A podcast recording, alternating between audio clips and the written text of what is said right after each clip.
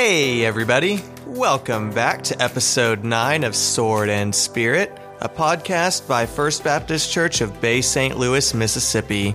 Today, we're going to be continuing our podcast series with part 2.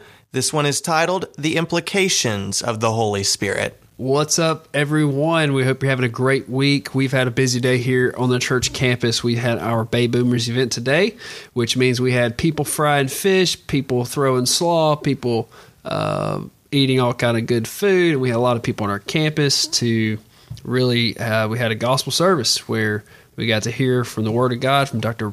Uh, Bryant Barnes, formerly known as pastor of FBC Columbia, and then we had our good friend Seth. Uh, Doge showed up and led worship for us, and it's just an incredible day.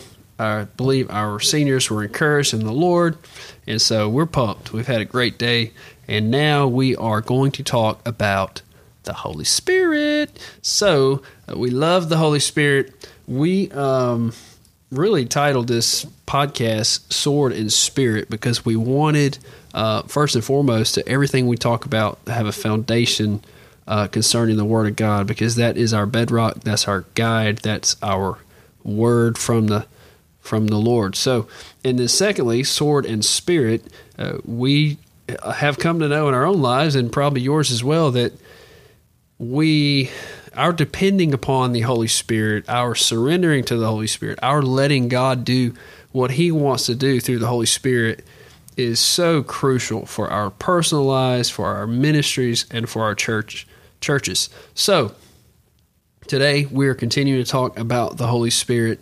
And so I have here uh, RJ's in here producing this podcast, and Dustin Pierce. What's up, man? How you doing? What's up? No, I'm doing good, man. You ready to talk about the Holy Spirit? Absolutely. Okay. It's an overwhelming topic, though. Absolutely. So last time we talked about you know who the Holy Spirit is and concerning the Godhead, and and really today we want to get into I, w- I would say the nitty gritty of the Holy Spirit, the implications of the Holy Spirit. So we believe that the Holy Spirit speaks. So Dustin, why don't you start us off? Uh, let's talk about really um, first and foremost. Let's intro the the Holy Spirit a little bit. You know, uh, I don't know your experience where you grew up, but where I grew up, oh man, when you think about the Holy Spirit, uh, today I love the Holy Spirit. But way back then, I almost felt like we couldn't talk about the Holy Spirit. What about you, DP? Yeah, absolutely. There's almost this idea among just all sorts of conservative believers, not just Baptists, that you can't talk about the Holy Spirit because then you might end up being like other branches of Christianity, like charismaticism or mm-hmm. Pentecostalism, and you you don't want to veer too far because what happens if you go to the extreme? And so it's almost like you just you don't talk about it, you don't mention it. It's almost like you put the Holy Spirit in the back seat with the seat belt on. That's right. Hide him in the back closet somewhere with your Christmas decorations. You can't put God in a box. That's right. Because the Holy Spirit is God, right? Exactly. In fact, uh, we're talking about the implications today. Just a little intro here. Uh, throughout the Bible, the Holy Spirit is referred to as a precious gift. In Acts two thirty three, it is a promised gift. Mm. In Luke eleven thirteen, it is given by the Father to anyone who asks. John three thirty four, given without measure. John fourteen twenty six and fifteen twenty six, it's sent by the Father in Jesus' name. John seven thirty nine, given after Jesus was glorified. John sixteen thirteen doesn't speak of its own authority, but of Jesus's. It flows like a well of living water in John 7:38. Mm. In Acts 8, 18 through 19, the Holy Spirit cannot be bought. The fact of the matter is, the Holy Spirit is precious and it's not something that we can own or put in a box. It is important and vital for our Christian walk. Man, as you rattle off those references, I'm just reminded of uh, you said the one about uh, the living water. God is so sufficient for us. He is our sufficiency and, and you know when he um, you know paul was whining whining to the lord one day i know none of us have never whined to god but one day paul's like lord i got this thorn in my flesh and and what did god speak to him he says my grace is sufficient for you and so when we think about god in that part of our lives the way that that fleshes out uh, practically that is talking about us interacting with the holy spirit That's so right. very cool. Those references, man, it just encourages us when we hear those. Yeah, absolutely. It's incredible to know that the Holy Spirit is precious, it's important in our lives. But not only that, I mean, we know that not only is the Holy Spirit a precious gift, but it's works supernaturally to empower God's servants. I just have a, a few examples here. I won't read them all because there are quite a few. But uh, for example, the Holy Spirit gives us wisdom. We see he gave Daniel wisdom to interpret dreams. He had understanding and wisdom. And then we see that he gives us guidance. You look in the book of Judges, you see Gideon, Jephthah, Samson, all these judges, they were given guidance by the Holy Spirit. There are all sorts of example where the Holy Spirit in Ezekiel 36 27 aids us in obedience. It guided uh, Zerubbabel in Zechariah 4 6 to rebuild the temple, led Jesus to be tempted, led him back to Galilee after his temptation. You can find all kinds of things in the Bible where the Holy Spirit is guiding people, giving them wisdom. Not only that, but giving them boldness. Yeah, he gave boldness to the disciples to share the gospel. He gave us all sorts of gifts and abilities. Uh, for example, think about Bezalel in Exodus, who had a specific gift of knowledge to build the tabernacle. Joseph, who had a specific gift to interpret Pharaoh's dreams. Uh, the elders in Israel prophesied in Numbers chapter 6, verse 25. There are just all sorts of examples of prophecy and just innumerable examples of the Holy Spirit gifting God's people to do incredible things. And we're going to get a little bit deeper into that in our next episode. But you just see how the Spirit is empowering God's people. And sometimes it's just outright supernatural. We can't even understand what's happening there. For example, the conception of Jesus happened by the Holy Spirit. Uh, Jesus cast out demons by the Holy Spirit in Matthew uh, 12 28. In fact, Obadiah, when he runs into Elijah after those uh, many years of fasting, he assumes that the Holy Spirit is even capable of just picking Elijah up and taking him somewhere else. And then we know that that's exactly what happens to Philip in the book of Acts, that the Holy Spirit just picks him up and takes him somewhere else. It's just incredible to know that the Holy Spirit just empowers us in so many ways. In some ways, we just can't even wrap our minds around it. Man, when you think about God being supernatural, it really speaks to the sovereignty of God. Absolutely. You know, when you think about um, how you mentioned those Old, Tef- Old Old Testament examples, you know, like the brother that was raised up for the temple, a very specific task, and equipping God, you know, uh, oversaw that that guy's life uh, for a specific purpose, and throughout history, God's going to do what God is going to do, and and so we believe that that God is totally sovereign. Uh, you know, we in uh, especially the Baptist Church, we don't always all agree on uh, what that looks like concerning salvation, uh, but we it, it is kind of funny to me uh, when people talk about how God is sovereign, God is sovereign. You know, they're like six pointers on the scale, and uh, they they which I'm not, but they they believe these things about God being sovereign, but then they live their lives like the Holy Spirit is not with us, and that God is not interacting every single day and at work. And so I, th- I just think, man, this right here, especially because our year that we've had, this allows us to sleep well.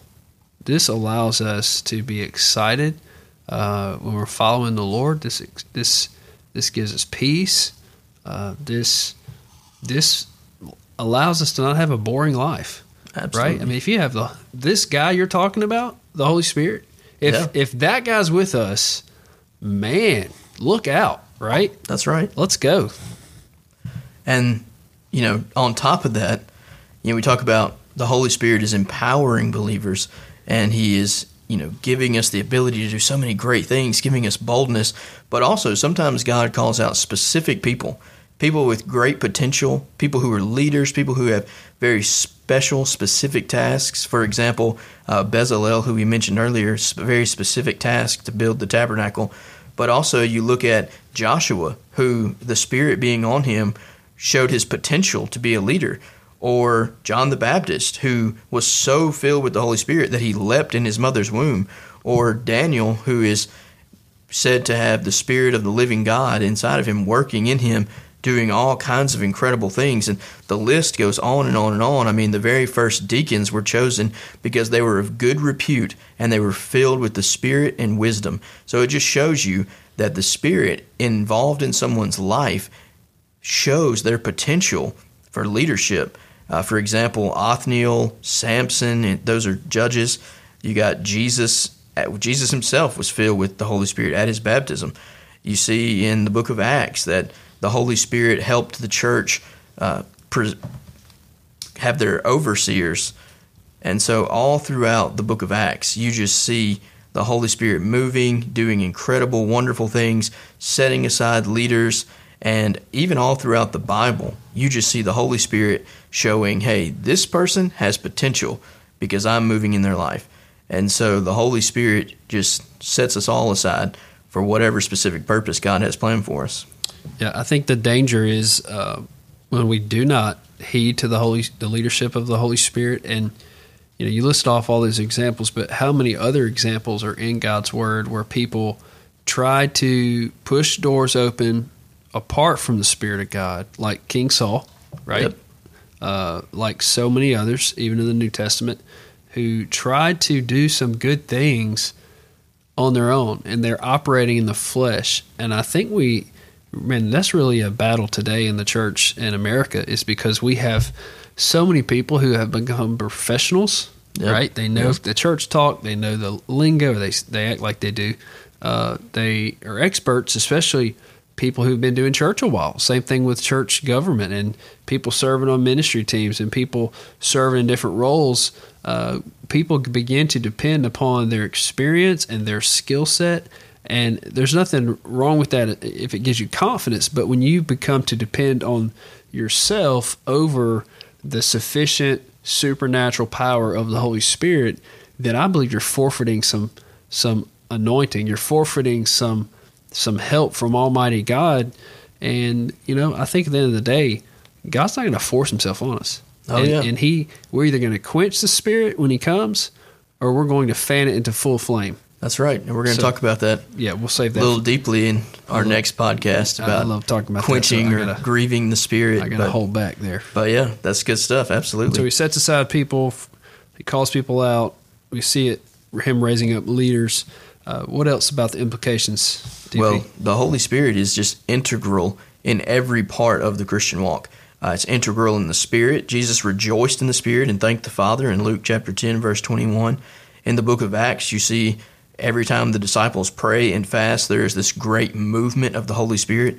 In Philippians 3, verse 3, it says, Under the new covenant, we worship in, in the Spirit and we glorify Christ. So the Spirit is integral in our worship, it's integral in salvation. In fact, uh, 1 Corinthians 6.11 says that the Spirit works in justification alongside Jesus. So we're not just saved by Jesus, the Spirit is working in that process as well. Uh, Christ, in fact, couldn't have even offered himself apart from the Spirit, according to Hebrews 9.14. Uh, in Acts 10.44 through 45, when Peter shares the gospel with Gentiles for the first time, he includes the role of the Holy Spirit in his sharing, as if the Holy Spirit is not just integral in justification, but integral in the process of sharing the gospel. Uh, Jesus said to Nicodemus that he must be born of the Spirit, not just of water. Uh, John six sixty three says that the Spirit gives life and that the flesh is of no help. And we could just go on and on and on and talk about all the different ways that the Spirit is involved in salvation. But the fact of the matter is, the Spirit plays a key role in saving us, but also in sanctifying us. We see that in 1 Peter chapter 1 verse 2 that the Holy Spirit is involved in the process of sanctification. So the Spirit is involved in worship, it's involved mm-hmm. in salvation, the Spirit is involved even in revelation. We talked about this a little bit in the last podcast, and especially when we talked about the Word of God, that the Holy Spirit's involved in prophecy. He spoke through the apostles. Uh, in Ephesians 6, the Word of God is the sword of the Spirit in 2 Samuel 23 2, David says that all of his words that he ever writ, wrote down in the Bible, like the Psalms, were spoken by the Spirit. Uh, the author of Hebrews states that the Holy Spirit says, anytime that he refers back to the Old Testament or any passage of Scripture, instead of saying, this passage says this, he says, the Holy Spirit says. And the fact is, the Holy Spirit speaks to us through his word, Sometimes the Holy Spirit in the Bible speaks supernaturally, but those are very rare occasions. The fact that the Spirit told Simeon that he wouldn't die until he saw the Christ, just mm. one example of that. And then sometimes just spiritual intuition, uh, the Spirit interceding for us through our prayers. We right. see that in Romans chapter 8. Uh, guidance in, in just all kinds of different ways. It's setting people apart for the ministry. You see that uh, in Acts 13, 2 and 4, that the Spirit calls people to certain things. And then, of course, the Spirit moves through wise counsel. You see that in the Jerusalem Council. The church gets together and they send their leaders and they pray, and the Spirit, they said, speak, spoke to them to help them come up with the solution for what they should do whenever they were trying to decide what they should do about the gospel going out to Gentiles.